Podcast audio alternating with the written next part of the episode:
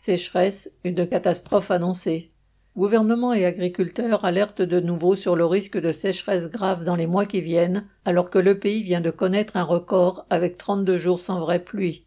L'agriculture est la première consommatrice d'eau et même à 80% entre juin et août.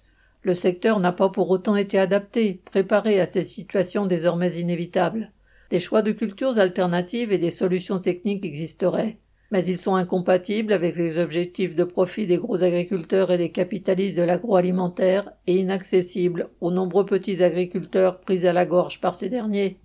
La gestion de l'eau est également une manne à profit privé. Elle est confiée pour l'essentiel à quelques grands groupes, Suez, Veolia, Sor principalement, qui ne voient que la rentabilité à court terme et limitent les dépenses destinées à l'entretien du réseau d'eau. Une part importante des canalisations d'eau sont vieillissantes, dépassant parfois 60 ans. Cela entraîne non seulement une dégradation de la qualité de l'eau, mais aussi des déperditions.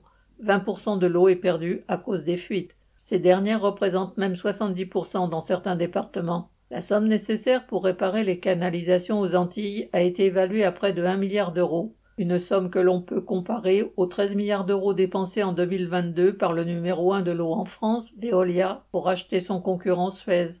Dans l'agriculture comme dans la gestion des eaux, le profit privé prime. La seule solution envisagée par le gouvernement est de faire la morale et d'annoncer des restrictions aux particuliers, telles que renoncer à laver sa voiture ou arroser un peu moins les jardins. Un remède ridicule quand on sait que ces usages ne représentent que 6% de l'eau potable utilisée. Affronter les problèmes de sécheresse impliquerait un plan pour réorganiser la gestion de l'eau en fonction des intérêts de l'ensemble de la population et non pas du profit immédiat.